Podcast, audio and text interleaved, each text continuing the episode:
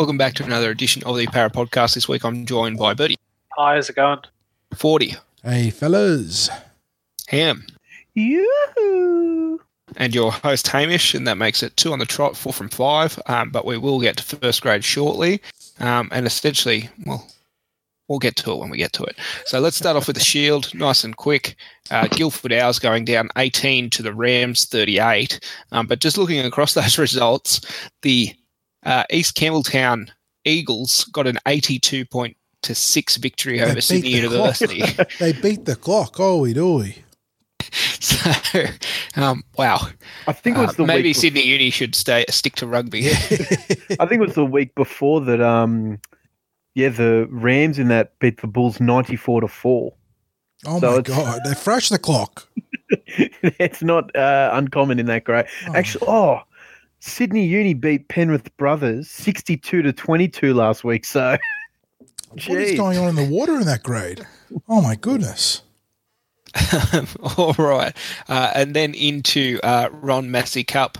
Uh, Wentworthville Magpies getting a win um, over the Asquith Magpies, 21 to 16. So uh, beautiful magpie- bow magpie bagging a try at the 61st minute mark that you'll Ah. like to hear. Um, Josh Minhinnick and Henry Wawalui and Navale also getting tries. But it looks like Bo, Bo slotting the field goal, the, the FU field goal. What Why would you get a field goal when you're only up by four? Okay. I mean, I mean, it takes makes the conversion must hit, right? Like, Oh, sorry. It was 16 all at that point. That's why he slotted the field goal, and then Navale scored right on the death. There you are.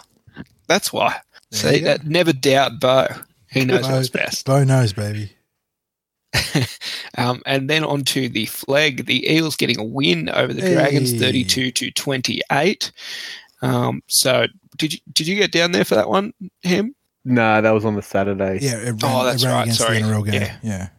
um, not like the Eels being smart and hosting three grades uh, this weekend. Um, but here we are. The try scorers Vaigalu, Tesapale, Afu, Taipari, and two tries to Nebatella Evu. Um, Big Ooh. and JT. Ala Biondo. Um, we were down 22 12 at half time. So they you a Nice fight back from the boys to get a win there. Nothing else to add from that one. I mean, Nobody else had anything It- to report. Good, good to see get a win, but I dare say, given the scoreline, the same issues probably plagued them throughout the game, but they managed to get on top of it towards the end, which is good. So yeah, Um, all right, and then unfortunately, not a positive result in reserve grade uh, for the Wentworthville Magpies, going down 36 to 16. Um, the Dragons were they inside the eight in this competition? I couldn't quite remember. yeah, they s- were s- sixth, I think. Yeah, usually they string a pretty good good team. Um, did they win it last year from memory? I can't remember. They were right up there. Uh, in any It was the year before when the Dogs won Jason last year, Demetriou. When it was the Illawarra Cutters. The Dogs won last year, didn't they? okay. Oh yeah, that's right. Um, yep. But yeah, the Cutter's been up there for abouts in that grade, so you know they're usually pretty good. But anyway, try scorers Hoffman, Fo- Stalesi Fainga, and Hayes Dunster. Um, Reese Davies, two from three conversions. Um, but, oh, God, they let Lachlan Miranda score a try. That's not good. That's uh, dual code sensation Lachlan Miranda to you, boss. well, they let Jackson Ford score four. Wow. He's a, pr- he's a pretty good player, he's though. Ford Jackson strong. Ford. How old is he? Sign him up. Uh, 20, 21? And where does he play? He plays, Plays on the edge. Well, we oh, so, that's, that's, second row. that's actually a nice Yeah, fit there you too. Second rower. Yeah, sign him up. That's all I can say. Uh, all Forget right. Lachlan, Tim. All the all the hype's been around Lachlan. Forget Lockie. Sign Jack. To be fair, Jack Goswiski, Gos- Goswaski scored four against us. Uh, going back last, Kosuski. Goswiski scored Yeah, I four. think it's Gosiewski. scored Yeah. four against us last year, I think, and he's not going great guns. So maybe it's not a great indication of you know NRL projections. Yeah, you're only scoring Gosiewski, at isn't 20. he at Manly? Yes, yeah. Um, all right, then to the main event, uh, the flagship game on Sunday afternoon. A paltry crowd of 9,645 at Netstrata Jubilee Stadium. Uh, Dragons going down 4 to 12. The knives are out for um, Paul McGregor once again. Um, try scorers Maika Sivo and Dylan Brown. Uh, then we didn't get back on the try score uh, try scoring list after the 23rd minute mark, um, unfortunately, but for a penalty goal for Mitch Moses in the second half. Um, quickly going through the team stats 51% possession to the Dragons, to us 49%, 74% completion rate. Um, having, what was that? 22 less fewer runs sorry than the dragons but scoring 300 meters more uh, which showed that domination in the middle post contact meters winning that one line breaks two apiece uh, average set difference, we almost had 10 meters per set on the Dragons. Kick return meters, we doubled them. Play the ball speed, Dragons 3.5 seconds, us 3.69 seconds. Uh, offloads, Dragons won that 15 to 8. Um, and just kicks, Dragons had 21 kicks, but 691 meters for our 24 kicks, 604 meters. Uh, Dragons kicks certainly didn't have the class of Mitch Moses' ones, oh um, but four dropouts to two.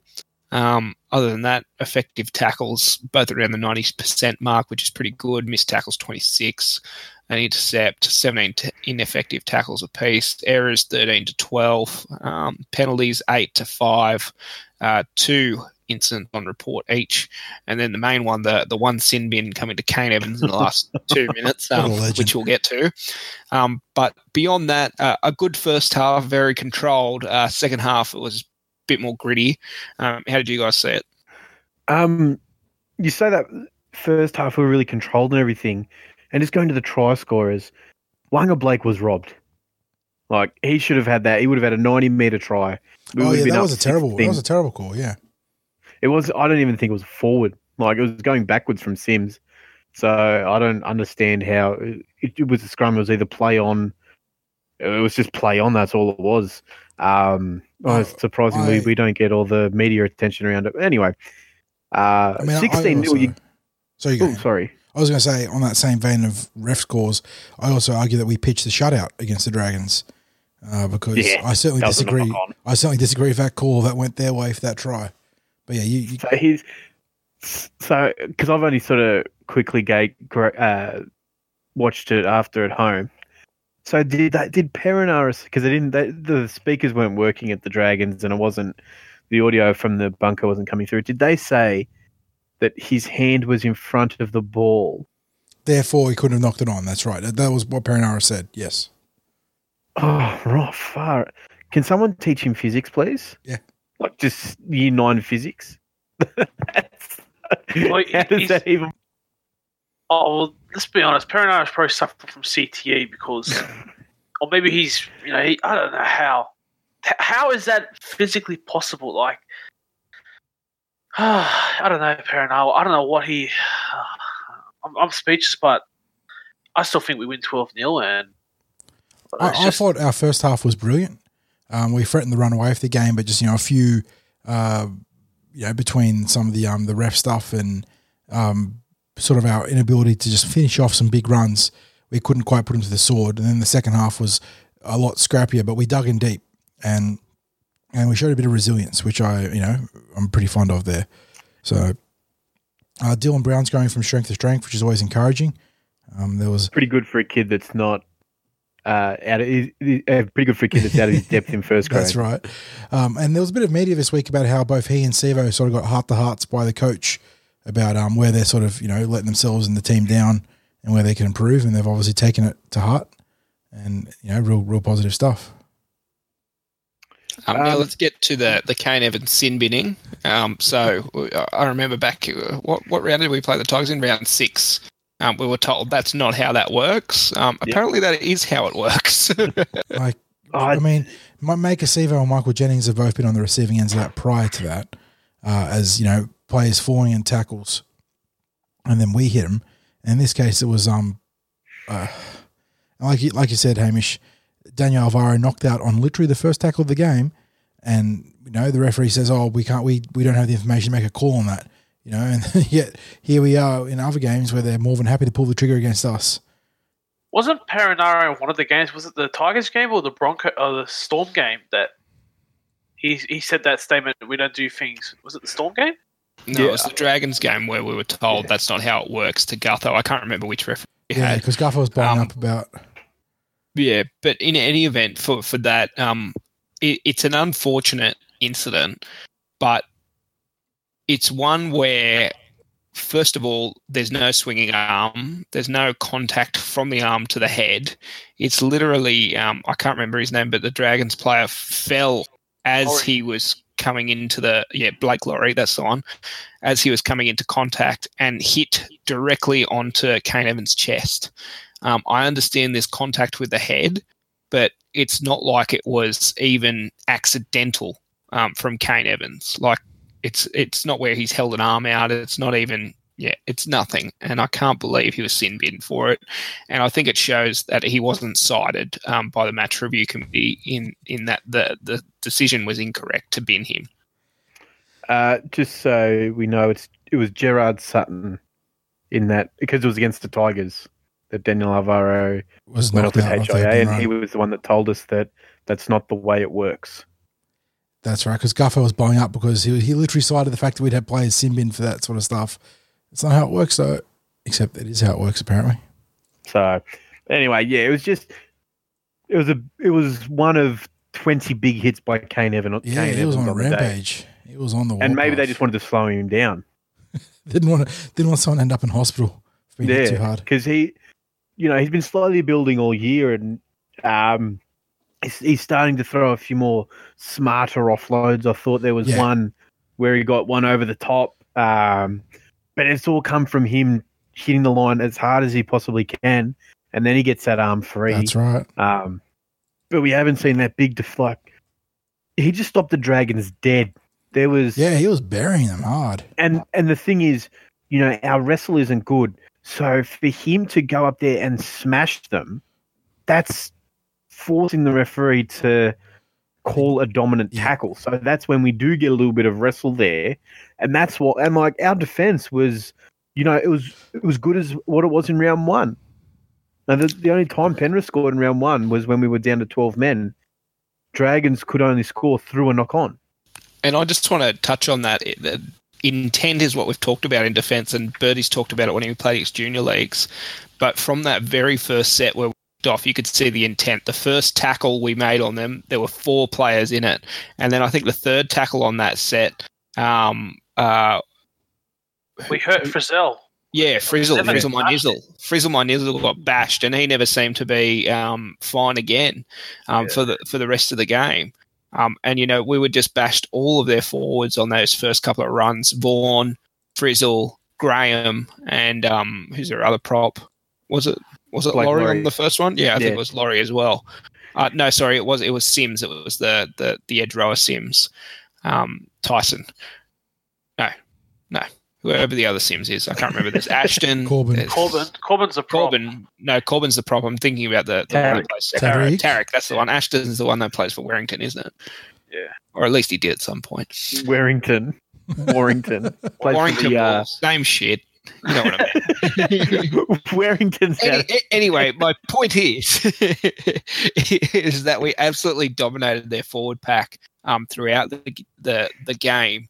Um, and you know we've got a couple of how many forwards do we have run for, or how many players do we have run for 100 meters? I think we had a fair few. I think I counted on um, Champion Data it was either nine or twelve. So on NRL, I've got Marata at 111, Nathan Brown 148, Shaun Lane 119, Junior Paulo 140, Kane Evans 109, Dylan Brown 113, Brad Takairangi 163, Michael Jennings 114, Maika Sivo 192, and Clint Gutherson 194. So um, hopefully you were tallying that up because I didn't. oh, wow. Three, four, five, six, seven, eight, nine, ten players. So ten out of seventeen over hundred meters.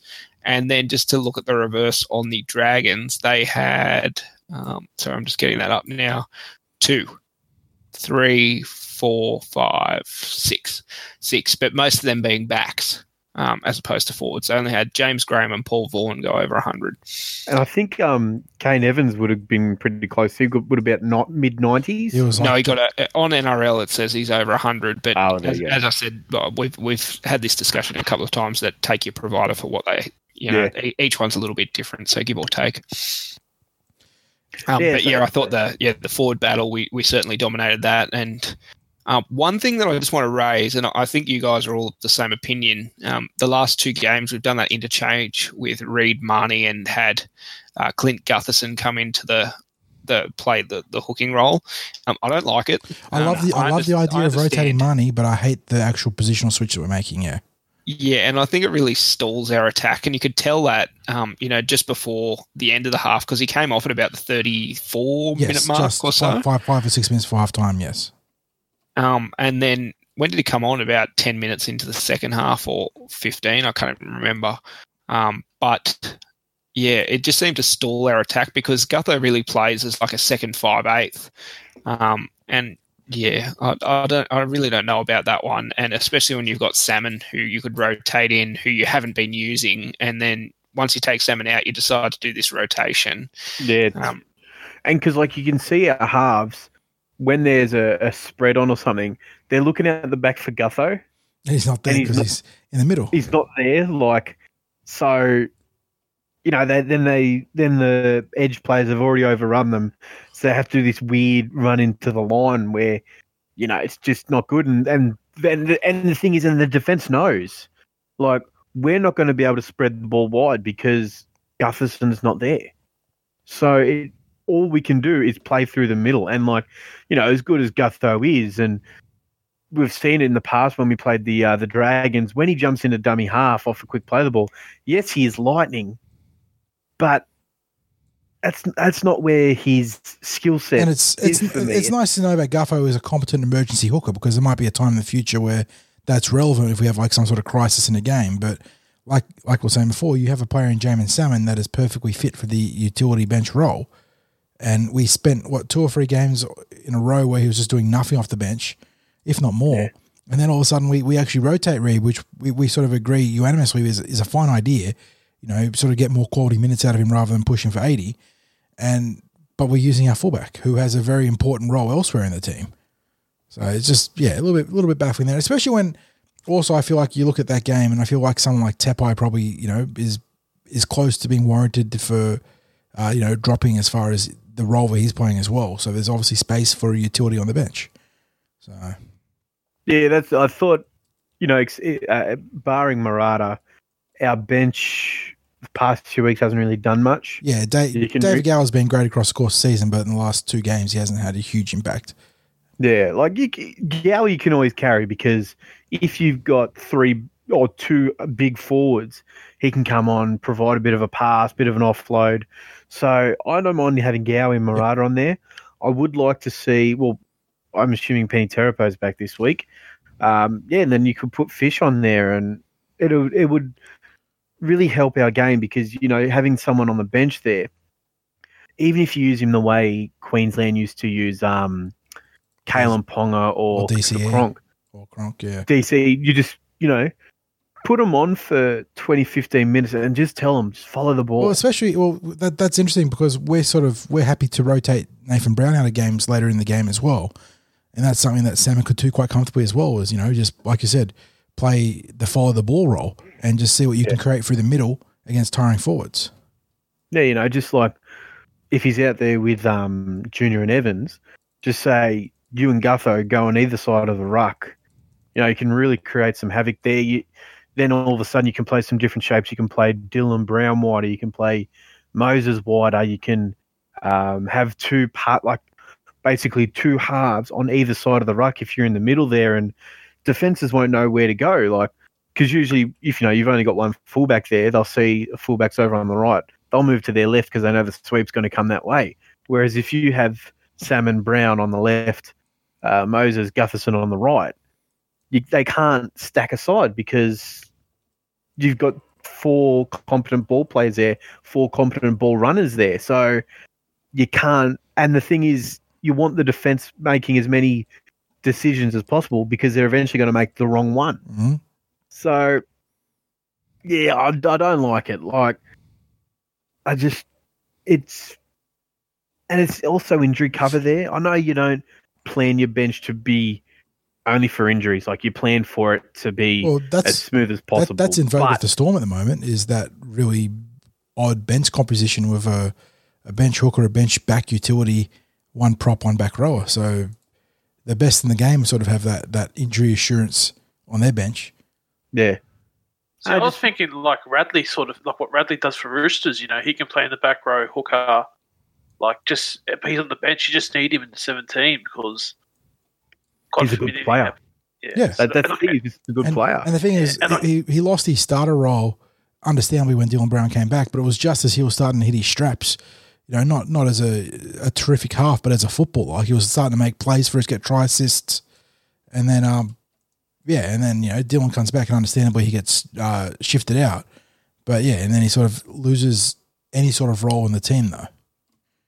See, I'll have him and, and I'll just tell him just make your tackles, like build your defense up, and then just run it because obviously his ball playing is not the best, but just yeah, run it whenever you see it. You know, run a nice line and just work on your defense and you know get a bit like uh, get your def- uh, tackling technique up because when he was in this uh, five eight, he wasn't tackling that much and you know, this team needs to be good, good in defense. So that's what I reckon. You know, should have him. But Brad Arthur's the coach, and he makes the decisions.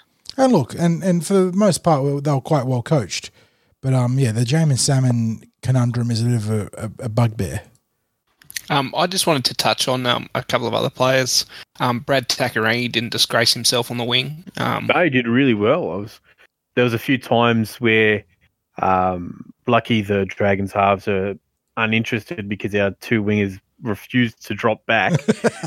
um, there was a lot of space there, and if we were up against um, two competent halves, we would have we would have been we would have been punished for it. Speaking of, but luckily, Widdop doesn't care anymore. And Ben Hunt in was invisible. Ben Hunt is just terrible, and Corey Norman's playing fullback. So, you know, you got your best. To me, their best half. You're playing fullback, so you know, look, we're lucky in that instance, but yeah, that was unfortunate for Ben Hunt. He was he was visible. Um, I don't. I think his confidence is shot after it was essentially dropped um, for that game a couple of weeks ago, which was a must-win game. Um, I feel sorry for the bloke because he's definitely got talent, but yeah, it's unfortunate. Um, other players, um, Dylan Brown, um, I thought he really came into his own in this game, and it, obviously you could see from his stats he was running the ball um, every opportunity he could get and really taking the line on, and, and some big cojones for that try. oh. He had three men on the inside and decided to go on himself. And you can see it as soon as he made it through. Like he looked but, up at Norman and just he had the blinkers on. But that's he was, he was if he's going to do that, that's right what he's, that's what he has to do. You have 100 percent commitment to that course because you can't hesitate because that's what gives them the defenders a chance to get you. And that's and what then he certainly had some wheels to, yeah, to that, do it. That's something that ah. Jared Jarryd Hayne used to do very well. Was you know he get into the clear and he just say, "I'm going to beat the fullback. I'm faster than you. I'm better than you. I'm going to score."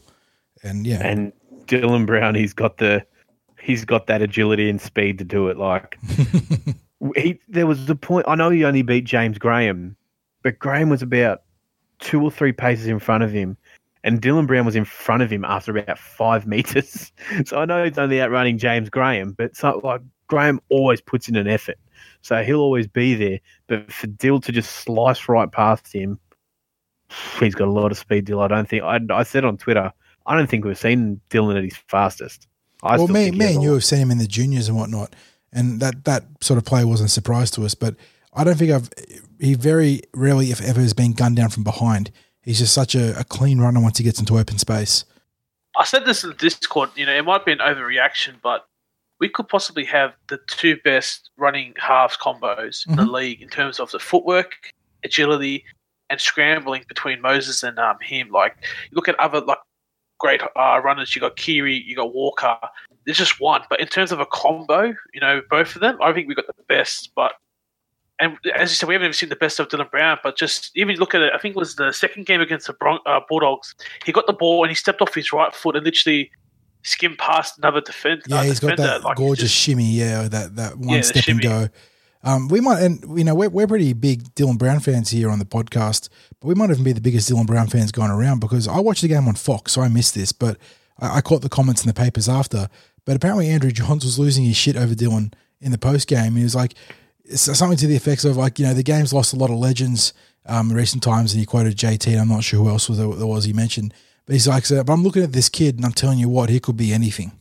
And um, that's not the first time he was going crazy about him. If you remember in the uh, round one win over Penrith, both him and Fittler were um, all over Dylan, and he's like the the sort of the subtle uh, the subtleties of his playmaking, how he sort of draws defenders in and straightens the attack in a way that you don't see young playmakers do in the NRL. I thought he missed a memo. He's out of his step, apparently. yeah, someone needs to read that book better. Um, but yeah, like yeah, as you said, we're big deal fans. But for someone that's so knowledgeable about the game, like when you watch John's play, he he knew a game, he could read a game, he was a strong defender. Most of all, he was a strong runner of the ball too. So he knows what it takes to get to that level, and for him to be, you know, but I know he's had some in the past. Like he fantasized over Edrick Lee for a few few months, and like a couple of other players. I mean, Ed, to be fair, Edrick Lee is actually an athletic specimen. Just he's also a bit of a space cadet when it comes to footy. uh, back, I've got a good story for you. Back in 2015, um, I think that was when Radradra played or got selected for Australia. Was that, that 2015, yeah, 2015 or was that, that 2016? Was, that was 2015. Might have been 2016. Yeah. Um, but in any event, Edrick Lee was still at Canberra. One of the blokes on my soccer team was a Raiders supporter. Because why the fuck are they picking Semi? He's not even, you know, not even going to stay in Australia. Uh, you know, Edrick Lee would be just as good. oh, oh, oh, Lord. Oh, yes. Lord. That is a yeah. hot take. But yeah, for someone as good as Andrew, like the eighth of mortals, a halfback, for a halfback as good as he was talking up at 19 year old, a fresh, like a 19 year old half. Although they talked up Nathan Cleary, so I suppose there's a long way to go for Dill. He hasn't even played 10. Has he played 10 games yet? Uh, three, no, that was his seventh game. Three and then seventh yeah, game. yeah. They even talked up Luke Brooks as well, like when he came, yeah. when he burst on the scene. But so you know, Dill's got a long way to go, but the early signs are there, and the the most important thing at the moment is he's making his tackles. Yeah, and he's a will. It's not just he's making tackles. He's a, a willing defender, and he lists it as one of his goals going into every week is that he wants to make you know every tackle he can, and he'll go out of his way to look for tackles when he needs to. So his technique is great. Like most hook. Well, how about how about the tackle on um on Frizell?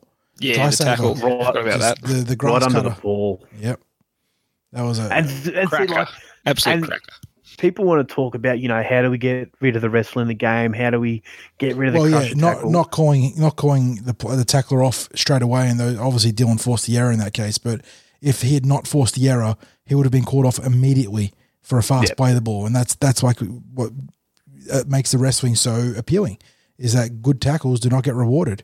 Anything that's I was hundred percent going to say that because that's a textbook tackle when you look at it, he doesn't really get to drive the shoulder in, but it's a textbook tackle on a rampaging forward there. The outside shoulders. His wrong. It's his wrong shoulder. It's his left shoulder there. Gets right underneath the ball, right just above the hips, and just brings him down. If yeah, as you said, if he holds onto that ball, it's not a dominant tackle. It's not. It's a quick play the ball. And the Dragons probably yeah, score. like that's yeah, and that's like, and that's if you want to get rid of the wrestler, you want to get rid of the crusher you bring the technique back into the game. You'll bring the smaller guys back into the game. You'll lose. You'll you won't lose all the wrestle because it is now part of the game. Yeah, it is. It's absolutely but a tactical element of the game. You will bring the smaller guys back in, and you, no one is talking. No one in the media is talking about it. They're all, you know, reduced interchanges, all this sort of stuff. That's just going to increase wrestling because people, players, teams will still want the bigger guys. Yeah, they'll just want them to rest more. So that'll bring more wrestling into it. You bring technique back into the game. You bring that subtlety uh, in defense of a tech, a proper textbook tackle. You'll get the smaller guys back into the game, like your Ray Stone. They might be only one player in a team.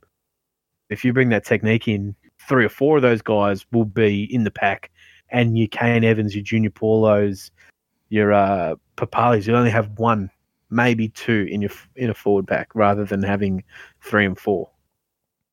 Yeah, I think with that uh, interchange reduction a couple of years ago, we're certainly seeing the the faster, more mobile forward back into the game, and I think that was highlighted in Origin this year. Um, with those fast mobile forward packs um, going at it, it seemed to be less room for the the really big boys. Um, but having said that, you know, some of the teams that are right at the top of the comp this season, they've got a couple of big boys. Like look at Manly, they've got Taupau and Addin Fonua-Blake. And you you want space um, for for those those players in the game, but um yeah, you also want to be able to encourage the uh, and and we sort of see Cam Murray is like a very popular example of this at the moment. You know, the smaller, more mobile forwards that have a, a more technical side to their game also getting rewarded. So you don't you don't um, want to drive out the big boys at the expense, you know. And um, another player uh, going from strength to strength, Nathan Brown. Every week he, he he's getting better and better. Um, yeah, he's he just can't rave enough about Nathan Brown. He's the leader of the pack. He's our best player. Still, yeah. I know, I know Mitchell Moses is in red hot form, but without Nathan Brown, like we lose a lot. And then when he comes back on, well, we're our, a much better team. I, I don't think there's a I don't think it's a coincidental. I think like there's a direct correlation there. But he since he's come back from injury, uh, we've won a lot more than we've lost. So, um, yeah, he, he's definitely the heart and soul of not only our forward pack but our team. And um, from what I could see now, game, they seem to um, be really trying out for those one trips after the Warriors game. So I don't know if we'll continue to try doing that going forward. Um, but it was certainly something I noticed uh, against the Dragons. There, there was a lot of those one-on-one contests and, and people peeling off. I mean, if the if um, the rule allows you to do it, you should be looking to do it. So I'm, I'm happy for us to do that. Um, no yeah, as long as they get it right. Exactly. You don't want to be giving away the the um, penalties for that. But yes. Um. All right. Well, I think that. Bertie, did you have any other thoughts, or can we wrap that one up? Um. No, that's that's it. Really. Um. Yeah, that's it. Yeah. So it's one one of those games that um you know uh, forget about it in the. Uh, we got the two points. That's all we needed to do, and it was win away from home. Um, with only conceding one try, which was a contentious try.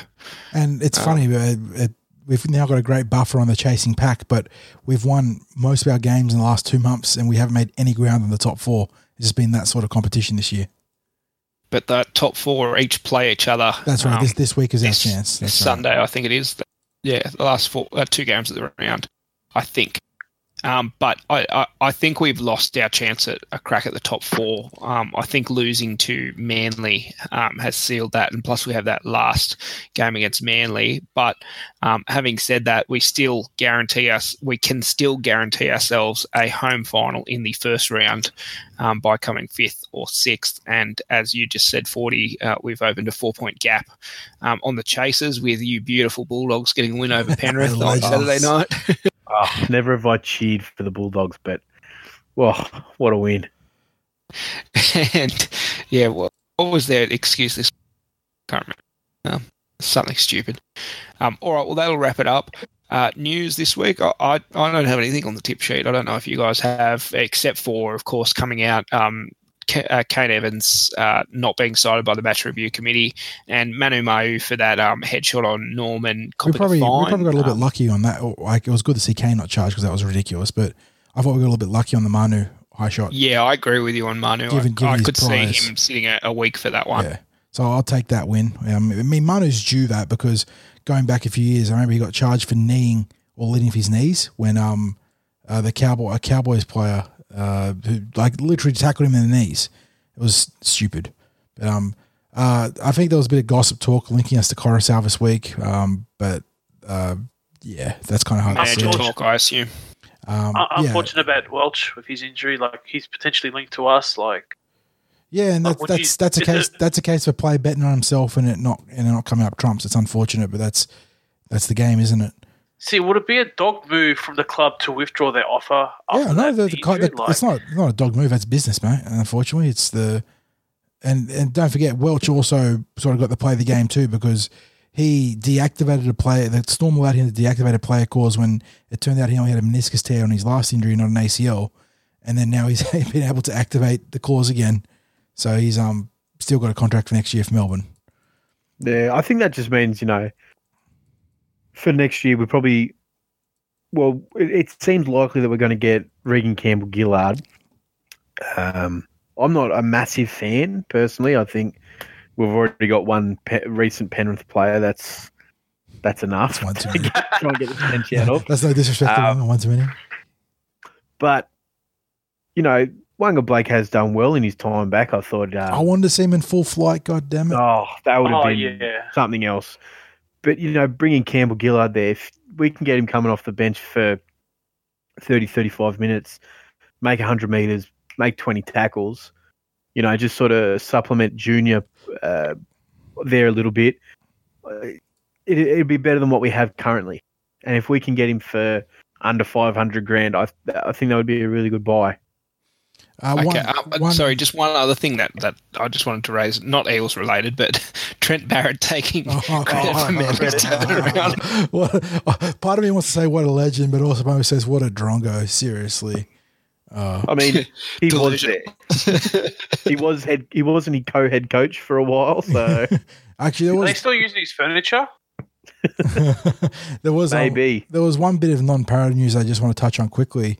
I don't know if you guys caught it, but um, Andy Raymond blew up a little bit on Facebook uh, because he was the one that uh, informed the NRL about the impropriety that happened at halftime in the Penrith game uh, last week, and they completely disregarded his testimony and let Ivan Cleary walk away, despite Ivan Cleary like admitting and then changing his story.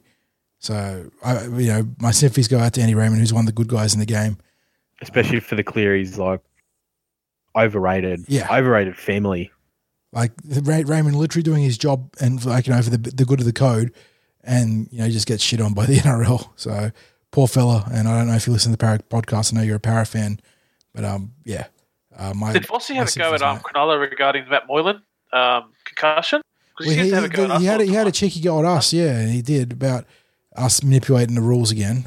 Um, he, he certainly never never um misses a chance to do that for us when. So, and I think you've you said this, Hamish, is that you, you can't win. You know, you either you're not looking after your players, and you know you let them play on, or you you take them off and you're manipulating the thing. And once again, I've got no doubts that all teams manipulate them. At the same time, if you want to look after players, you also have to accept the um the manipulation of the rules to an extent.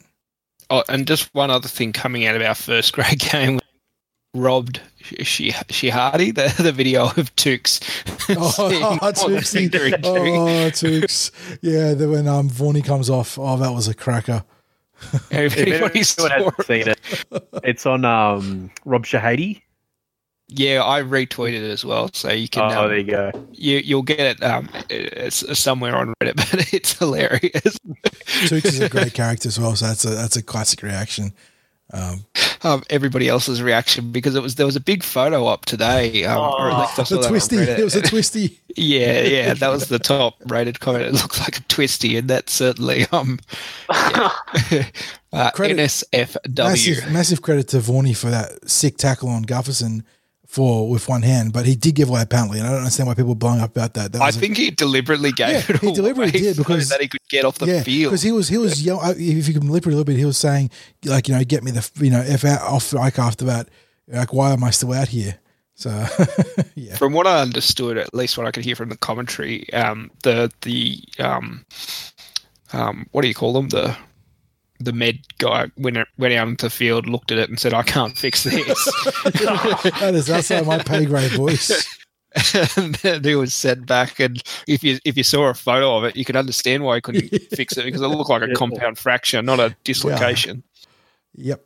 Um, all right, well, that'll wrap up uh, that part of it. Um, on to the previews, which we'll see Sydney Shield um, having a global buy round. Um, so they'll be back next week. Uh, then on to uh, the Ron Massey Cup, which we'll see uh, there's a buy for, no, that's for, um, so it's uh, Blacktown Workers in eighth position, taking on Wentworthville Magpies in first position. That'll take place on Sunday, the 11th of August at um, where's that one at Laybutt Field. Um, so that's a Blacktown um, HE workers. Um, but you'll be happy to know we've got Bo Henry still there, so um, not under that injury cloud anymore. The week off helped him. um, then some positive news: uh, three grades at uh, Bankwest on Finally. Saturday. Um, and for those playing the home game, this is our last Saturday or Sunday game of the season Prime time Eels, baby. but for um, of course, uh, provided we make the finals, um, we might have a Saturday or Sunday game then. Um, how do they do that? They they play one on Friday, two on Saturday, one on Sunday. That Yeah. sounds right. Yeah. Yes. Um, I can't remember how they divvied that up though. Um, but in any event, um, you should get down there. It's a Saturday game, which is fantastic. Uh, so uh, kicking it all off at 1.30, Bankwest. Uh, tickets, I saw it on Facebook, 35 bucks for general admission for an adult. I think it was about 15 bucks for kids um, if you don't have your season passes. Um, There was a. I'm not sure if it's still running, but um, fifty dollars for a family ticket at general admission. oh, well, there you are. How good's that? Yeah, I think uh, is um. It, there used to be two adults, three kids, but I think at Parramatta now it's only two adults, two kids. Yeah, I think it's like for like because when I got our adults passes, yeah, you got a free child in with the with an adults ticket, so they get their own card, but you only have to pay for the adults, which is fantastic. Um, all right, so uh, the flag uh, pretty much unchanged except for LeBlanc and uh, Tuati Fave uh, on the extended bench. That's about it for for the Eels. Um, anybody you want to highlight? Knights, of course, they they usually have a good team in this grade, um, and their halves. Um, they play uh, Australian yeah. schoolboys, did they? Or uh, Baden Searle. I've seen that name before. It might have been in the Origin. Um, yeah. If I remember, they they had a couple of boys in the under twenties Origin who were really good, and Knights travelling in sixth position, so um, not to be taken lightly. Um, but if you want to see the, the generation next, there, there's a couple of players you guys have highlighted. Yeah, starting starting um, front row is, starting front row is exciting. A couple of eighteen year old boys and uh, Hughes and Hollis that'll um you know be potential bookends of the future. And uh, Etewale Louis, also 18 years old, coming off the bench there. Plus, uh, the uh, Fijian connection in the back line too is probably worth a shot. Yeah, I was, I was actually going to highlight those two. I think um, last time I saw them play together on the wing was against the Knights up at some dingy um, local field up in uh, Redhead. So, yeah, you got the two Fijians there. I think they'll go well this week if uh, grow a bit of confidence. Uh, they haven't played many games this year, but from what I've seen, they've done pretty well. Um, sorry, and Jesse Cronin playing second row as opposed to lock. Um, is there any reason for that, or it might be? Uh, I just think it's try because Jesse's very mobile himself. I just think it's because we don't we have more props than we do second rowers in this grade. Like you've got Hollis, Hughes, PJ Vagalu's good prop, Valence Harris, Etewale Louis. Um, and even when you look at the reserves, uh, Etawate Fave is also a prop. So I just Lots think it's a lack of um, edge. Edge, edge is a bit of a hole for our um, uh, roster at the moment. I know that um, we're you know it's always something we're going to be looking to address, but yeah, it's just we haven't got a lot of edge prospects at the moment. Lots of props yeah, and everything else, but yeah, coming through, we're sort of bit bit bit shallow in that position. Even even in first grade next year, with Manu going to uh, England, We've only got Laney and Marata that can play on the edge. And there, Marata's so. already starting to to trend towards a hybrid or tweener role. Yeah, so I think probably need to bring someone in there just for a bit, a bit of first grade experience to make sure we get through. And then you never know, Jesse might pick up a contract playing on the edge, or someone might um, break through in the younger grades. But yeah, edge, edge forward shouldn't it usually isn't a concern. We're pretty in the past. We've been pretty good at um. We we went from having nothing to having a, a nice little glut with um. We sort of discovered Manu and Kenny and whatnot, and then now we're back to sort of getting a little bit skinny. Although Shaun yeah. Lane's been great, obviously. All right, and then on to reserve grade, which we'll see again. Uh, unsurprisingly, Wentworthville taking on the Knights uh, in this grade. Um, sorry, I didn't see where, where in Newcastle travelling at this moment. Uh, eleventh, uh, there you are. So they're two positions below Wentworthville. Wentworthville, we we uh, well at least you forty uh, had dreams of grandeur of top four, and we're now outside of the yeah, eight. I was I was trying to push for the, the run to the uh, finals in the top four, and I put the, they stabbed you in the back. Yeah. Um, Three fifteen p.m. at Bankwest being the curtain raiser. Um, George Jennings, Tim Manor in this team. Hoffman he's currently injured, it seems. And Perry, Peni Terepo, of course, uh, he's on the extended bench for first grade. I, I'm hoping he'll play this week. Um, we'll get to that in a minute. Uh, but uh, Will Smith at fullback. Um, yeah, there's not really too much to go on this team. Uh, Stefano Utoikamanu, that's one that we've sort of, well, at least 40 and Ham uh, have uh, had wraps boy. on. That's our boy. Uh, Oregon Kaufusi at lock. Um, unfortunately, well, back to reserve grade. Um, I'd really like to see him have an extended go in first grade. Yeah, he's gotten in the limited chance he's gotten. He's gotten limited minutes as well. So I know. Uh, yeah.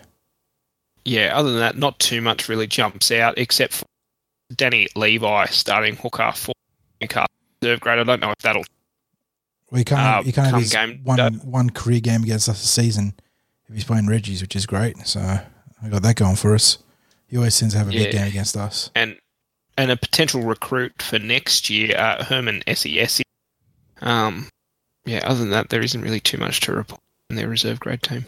Okay, we want to move first grade. Yeah, yeah. Nobody have anything else to say on No, reserve? not really. Um, yeah. Yeah, no, it's not much there. Yeah, you know, you, Just get out to the game. Ho- hoping for the young guys have a big game. You know, we've we saw a bit of Ethan Parry in first grade. Um, Stefano's obviously right in the mix now because he's starting to feature in the extended team list in the NRL. Um, yeah, and just hope those boys get through for big game injury free. Um, I don't know how much game time we're going to get moving forwards as we start to build towards a, a finals campaign where we're probably going to prioritize experience over new faces. But um, there's you know plenty of work in to do heading into 2020. So big games now will go a long way for next year. And then on to uh, the Saturday, what do they call it? Super Saturday on. Um, but at any rate, we're all going to be there live, uh, 5.30 p.m., um, being the second game of the day, uh, at uh, Bankwest, of course, on Saturday, 10 August. Eagles in 6th, taking on Newcastle Knights in 11th. Um, currently favourites now, $1.58 to Newcastle, 235 um, Let's just go through the team list at fullback, Gutho, uh, wing Sivo, Brad Takairangi gets another turnaround with Ferguson still um, uh, healing up after that um, scare with the antibiotics. Uh, Michael Jennings, Waqa Blake in the centres, in the halves, Brown and Moses. Forwards are Evans and Paulo with Reed Mahoney at hooker. Uh, second row is Shaun Lane, Manu Ma'u and Nathan Brown. Uh, interchange is Marata Niukore, Alvaro, Gower, Maroa, so unchanged from last week. But the extended bench is changed with Greg L., Greg the Leg, uh, Peni Terepo, Jaeman Salmon, and Stefano Utoikamanu. Uh, and then for Newcastle, they have Kalyn Ponga at fullback. Uh, on the wings, Kurt Mann, Shaun Kenny Dow. In the uh, centres, Hunt and Moga, halves, Lino and Pierce, who is their captain. Forwards, Klemmer and Dan Saifiti, Connor Watson at hooker. Second row is Lachlan Fitzgibbon, Mitch Barnett, Tim Glasby. And then the interchange bench is Jacob Saifiti, James Gavet, Siona Matalia, and Aidan Guerra. And the extended bench is Jamie Bura uh, Firma. I've never seen that name before, Bo Firma. Um, and Jura Mama Essie and Danny Levi. Um, so just one thing off the top, if you remember that um, that uh, was it Toyota Cup, I think at the time, uh, game where Mitch Barnett was playing for the Raiders and Nathan Brown was playing for the Tigers. Yeah.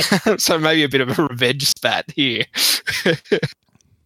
uh, sorry, that came up on my feed last week. Um, where Mitch Barnett, being the cat he was, uh, was laying into Nathan Brown while he had like seven Raiders players holding his arm.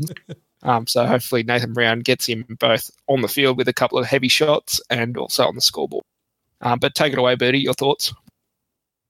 Um, I was telling earlier that the Knights have a massive pack in terms of like Saifiti, Klemmer, Gave, um, you know, Glasby. He's a great defender. Like it just like we we realize with the games like with the North Queensland, like any if you have a decent pack, you can have a shit backline, you can still win it. And they've got superstar. They've got a superstar in Ponga. So like, we've got to obviously stop their forwards because um, that's our biggest issue this year. I reckon just in the middle of defense. So if we can contain their forwards, we'll have too much strike power, you know, across the back line. And yeah, just gotta yeah contain the forwards and then watch out for Ponga. But um, I'll kick. I'll kick out. To, I'll kick what we did with Roger to check. I'll kick to one winger or just kick it into touch because Ponga doesn't have. He, he doesn't need speed to um, trick like to run around you. He just his footwork. So you know we might have three or four people down there, but he can just step them all. Yeah, just um, smash their forwards and kick to the corner. That's my game plan. And then him. Um, Sorry. Yeah, no. Trying to keep Put on the throw you guys off. no, that's all right. It's just I was. Yep, I should have been paying attention.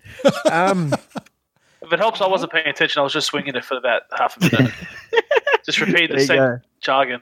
Um, yeah, Should play it forward. So there you are. Just give credit to the boys and yeah, pissing up the middle so that the outside backs can be. Yeah, Yeah. they just got to make sure they they chica rolls and shove them in dirt so it gets the extra extra flavour. The Um, minerals. Need the minerals, yes. Um, Uh, be barefooted when you're eating them too.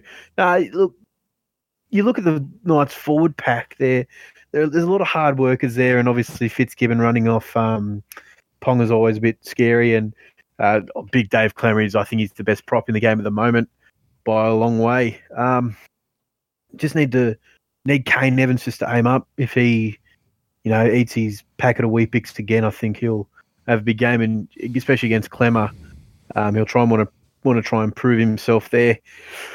Um, yeah, it's not much. Just the both benches look very ordinary, if I'm honest. You know, they, you know, you got a couple in, couple of good players, or Marata in ours, and then looking at theirs, is not much there. But so yeah, we just, you know, with with the, with the confident Eels at Parramatta Stadium up against the Knights, who I, th- I think is this will this be their last ditch attempt at a top eight spot this year?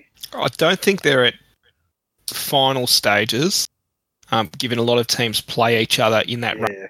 But they they would have to. How many points are they back now? Are they back five or are they back six? So they're, uh, they're so two points behind the Tigers, who are eighth. Oh, okay. So they're only two points behind. So it's it's not must win territory, but I think it's getting for them.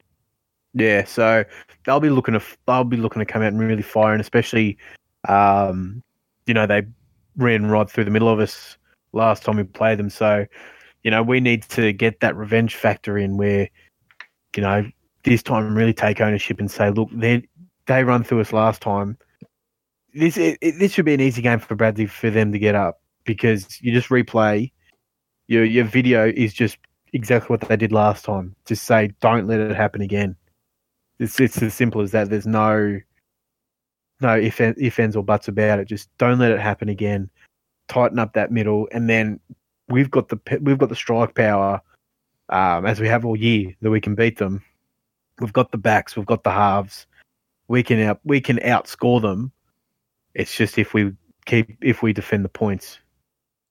And from memory, back in 2017, this is really the point where Brad Arth honed our defense. Um, so you'd really like them to sort of be focusing on shown that we can lay points on when we get in the mood, um, but defending our line for extended periods. Um, it, we've been all right in the last two weeks, but um, you know, there's there's certainly um, periods before that where we've we've let in some really soft tries, especially through the ruck. Um, sorry, forty. Yeah, this is uh, unfortunately a little bit of a trap game again. We always seem to have these games against Newcastle where they've they got their backs against the wall. It was similar earlier in the season where they've been on a real nasty losing streak and they sort of turned it all around against us after getting hammered by the Titans. Uh, but having said that, if we play anywhere near what we're capable of, that'll be you know not a comfortable victory, but we should you know bring home the two points, especially given that it's at Bankwest. Um, you know, the you guys have highlighted their Dangerman, Kalyn Ponga, stands out chief among those, but you know they've got Mitchell Pearce in the halves, who's had a good season for the most part, uh, and there's a couple of strike forwards out there. Um, there's a little bit of disharmony in Newcastle at the moment as well, which probably haven't mentioned in, in light of the uh, Jesse Ramien uh, sort of uh, drama, where the coach broke one of the cardinal rules of the locker room in that you don't talk about money um, in front of the playing group, and if, if the rumors are true. Um, you know, sort of. So there's they're, they're there to be beaten mentally and physically. Um, and yeah, I'm just looking for our forwards to back up through the middle because I think that's where it's won and lost for us. If our forwards can um, just keep it all together there and get good games, I mean, I say get good games. I don't think Kane Jr. have had a bad game for you know four to six weeks now. Um, but if our bench can keep us in the game, I suppose is the important thing there. And um, just one hot stat: we've got the tied best home record, tied with Rabbitohs and Storm winning seven from nine, so seven wins, two losses at home. Um, so how good is that? yeah. Hopefully, we're coming up at adding that, making it eight and two. Um, and hopefully, home. Dylan continues with only two losses in his NRL career. That would be something else. It would be. um, yeah, so yeah, I think that's uh, as you guys have all touched on. I don't know about I'd call it a trap game, but it's certainly one that we can lose. I think a trap game would have to be that we think we can go in and win this game with ease. Um, and I think Brad's going to be, uh, you know, telling them that's not the case. And plus, we've got that earlier round loss up at Newcastle to sort of um, temper uh, any thoughts of an easy win here. Um, certainly, they've been able to uh, run us uh, up through the middle before um, and that's what they did earlier in the season. But we'll see if Levi's going to play or not, um, because he's certainly a danger man. Um, but beware Mitch Pearce as well. Club Pearce is a whole different beast to to um, Origin Pearce, um, and he can certainly play out of his skin. And they've got the forwards to to get a roll on.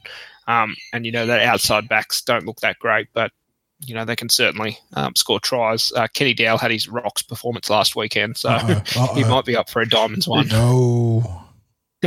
um, but having a look at that, yeah, we, we really should be getting up for this game. Um, if we're going to be targeting anybody, um, I'd really like to see Kurt Mann put under a lot of pressure on the wing on that edge. Um, from memory, he plays left, so it would be Brad Takairangi, I want to say. That's uh, Kurt Mann. Yeah, Brad uh, yeah. Kurt Mann plays left, so it's up yeah, against Tackers. So unfortunate that we don't have Fergo because I think Fergo could just molest him. He'd have one of that. what was that man of the match performance when he played for the Dragons? So the worst performance was named the Kurt Mann Man of the Match award. um, but uh, yeah, we we really need to put him under pressure, and also getting in the face of um, somebody like Mason Lino to make him make some stupid decisions. And um, we'll have to temper, of course, their forward pack. Uh, David Klemmer and, of course, Dan uh, Mr. Origin Saifiti, uh, um, him playing Origin this year, whether or not that was warranted in my case, no. Um, but um, they've certainly got some forwards there to do a job. Uh, so we really have to be up for it. And um, the best way to do that is uh, we have a 30,000 seat capacity stadium. Last time only had 17,000, so only just over half full. Um, so we want to fill this up. Uh, you know, you you as Eels fans, you've you've suffered through almost a decade of mediocrity. Um, if you're going to get out there, you may as well get out there when they're they're playing rather well at the moment, um, and you're pretty hopeful of a win. Um, so get that stadium packed out. Um, no excuses. Five thirty on a Saturday. Um, what are you doing? You, you don't have anything else to do at yeah. Saturday. Exactly. oh. you don't have any friends. We, you listen to this. If you listen to this podcast, you don't have friends except for us. We're your friends. We're speaking directly to you, Jack. wow. um. All right. Uh, oh my god. Let's not break the. I love. I love you too, buddy. I'm sorry, Jack. I, just, I, just, I had to throw the um, um the Bir- Birdie first try scorer and eventually. Uh, first try scorer, I'm going to go with uh, Dylan Brown again. He's going to uh, break the line. He's going to outstep Ponga, and Ponga's management will go in the next day asking for two hundred thousand a year for his new deal. And um, full time score will be Parramatta forty four, Knights six. Oh wow! Um, forty. Yeah. Um, yeah, I'll back Parra again. It's been a pretty safe bet for the last few weeks. Uh, Parramatta 22, Newcastle 8. Uh, first try scorer the the big the big Fijian got over first last week, didn't he? Um, let's go, Mitch Moses. All right, and um, for you, Ham. Um, first try scorer, Junior Paulo. Going through the middle there. Uh, uh,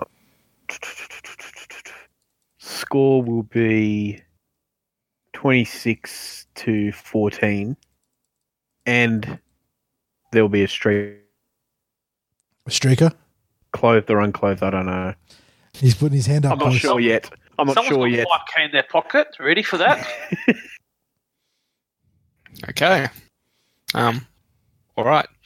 Um. And for me, uh, I will go with twenty. Uh, no, what's our margin? It's thirty, isn't it? It's right around there. I'm going to say twenty-eight. Uh, twenty-eight to eight. Yeah, we, we uh, tend to score close to 30 points at Bankwest, so I've gone on the unders there yeah, a little bit unders. Um, but again, as I touched on, we really have to be up for it. I really want to see that defense intent that we showed. Dragons. Dragons had a really big pack, and I think we really blunted them. Um, and I think that's certainly something that we can do again this week if the boys uh, want to uh, really get in and do it. Um, but again, it's it's up to them at the end of the day. So um, we'll just have to wait and see on the weekend. Um, all right. Well, let's wrap it up with Birdie. What have you been doing? Uh, nothing. Just work, work, work, work, work, and um, yeah, um, that's it. Yeah, Twitter's birdie fan. I get used to saying that now.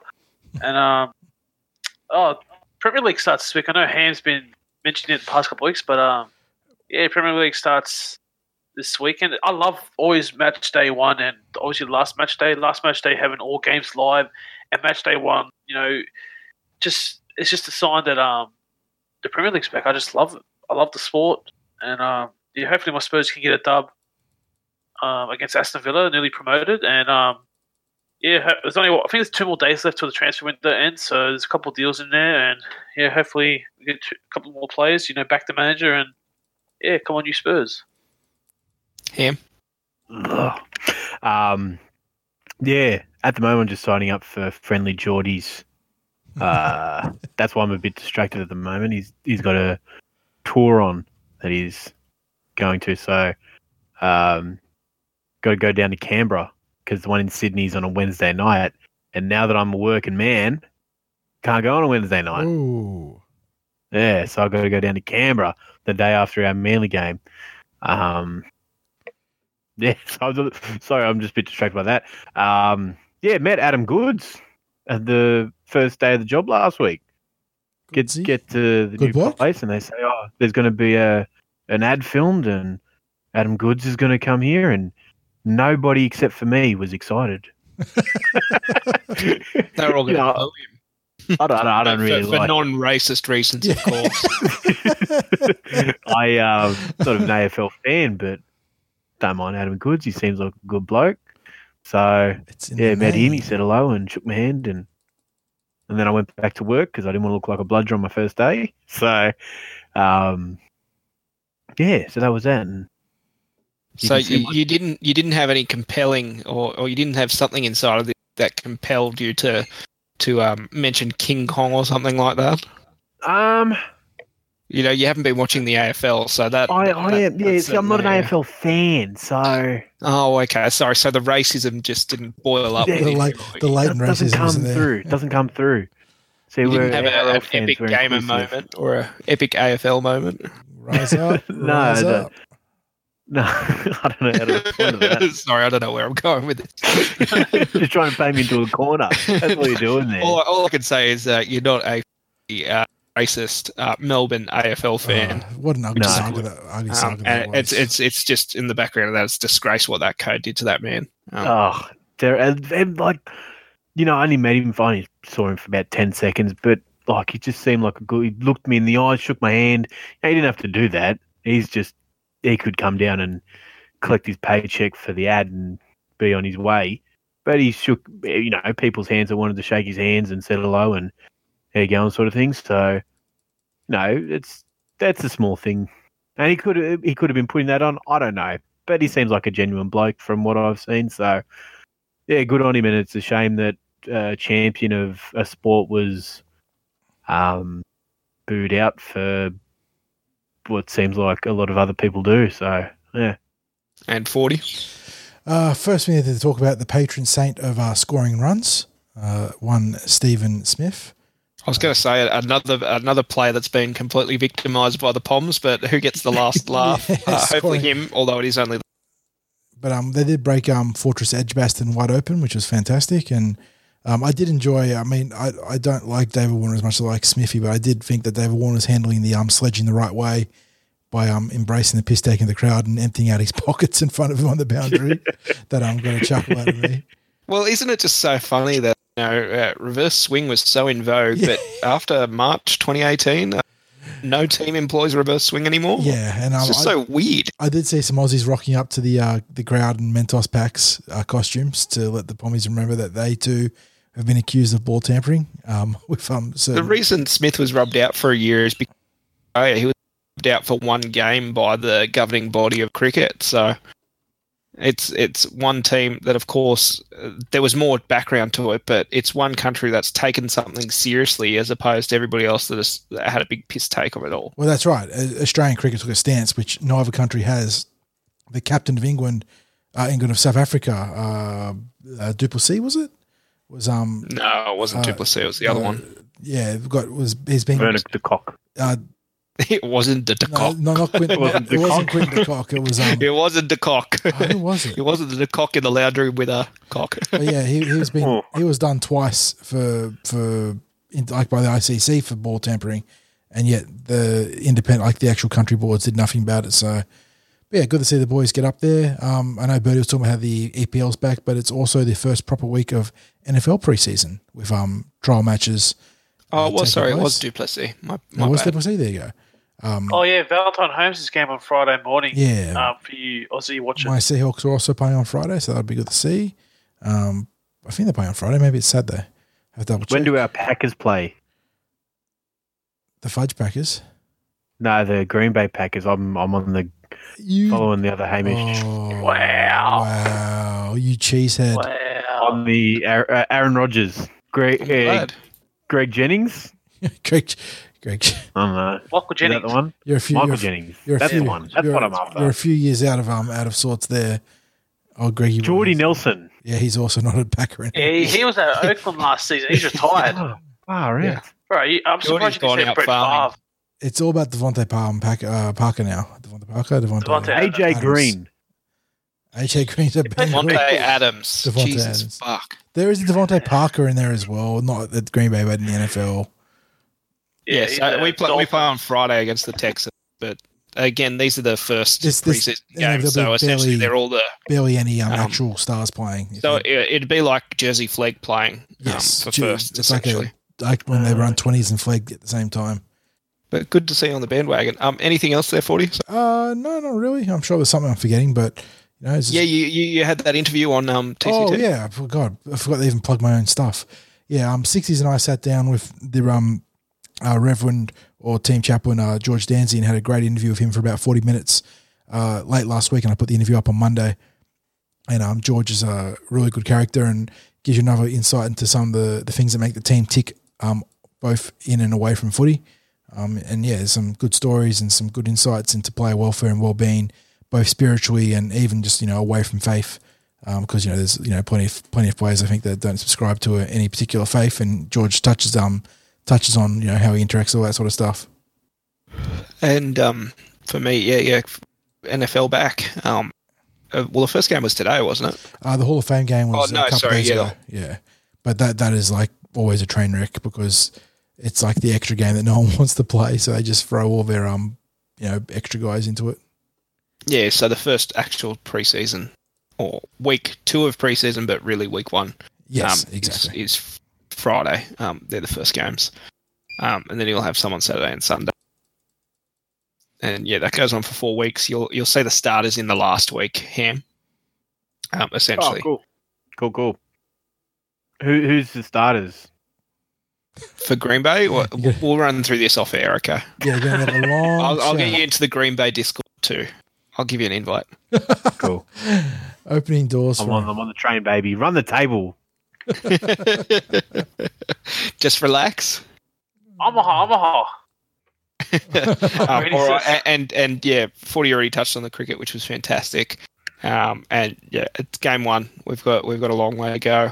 Um, but if if you are a cricket fan, um, check out Malcolm Knox from the, the Sydney Morning Herald. Um, he, he's probably my favourite writer from the Sydney Morning Herald, whether it's What a sport or name their for a regular cricket stuff. writer. Yeah, exactly, isn't it? Yeah. Malcolm Knox. Oh, knocks brilliant. Him over. It's K N O X, but um, still, Still. close enough. Still, Fantastic. What Yeah, but no, he, he's a really great writer. So, um, and, and he usually does a, uh, a long form on Saturday mornings, um, usually about cricket. Um, but yeah, he's he's certainly somebody to watch if you enjoy uh, good writing, um, especially good sports writing, which is pretty hard to come by in the NRL um, media. Um, so yeah. Um, unless it's like for small time guys like the TCT or whatever else, uh, the rest of it's a gender driven garbage. Um, yes, I think that's all. That's it for this week. Thanks, baby. we have um, So uh, yeah, as we touched on, get out there for the three grades. Um, it's the only time I think we've we've got it this season, um, back to back to back. Uh, lots of stuff to do out there. All the stuff for the kids. They've got like nice. a playground equipment on the side of the stadium, um, which I'm probably going to be at for way too much time. uh, free face painting. Um, they'll have healthy Harold out there. Get snaps with Harold, um, and they've usually got like a hundred other things. Your 50-50 raffle. Um, maybe they should make me a friggin' ambassador of the stadium. um, yeah, I'll show them my smile. That yeah, um, no, we'll go on. Uh, anyway, um, that'll wrap it up. There's, some, there's, so much shade in this podcast. Ooh, what are we doing? We're turning on our fan base.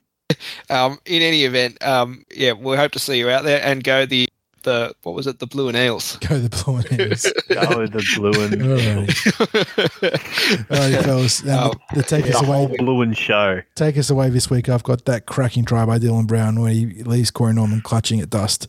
So um, enjoy the the dulcet tones of the commentary for that one. Play of the game. Play continues. Mahoney to the left of Nathan Brown. On to Paulo. Paulo the offload to Alvaro. Quick hands Dylan Brown. Now to Lane. Oh. Inside pass. Dylan Brown over the 30. Puts the foot down. Dylan Brown goes all the way. Oh, what a sparkling Parramatta try. Plenty of offloads. And Dylan Brown at the end of it. Boy, he's got some toe.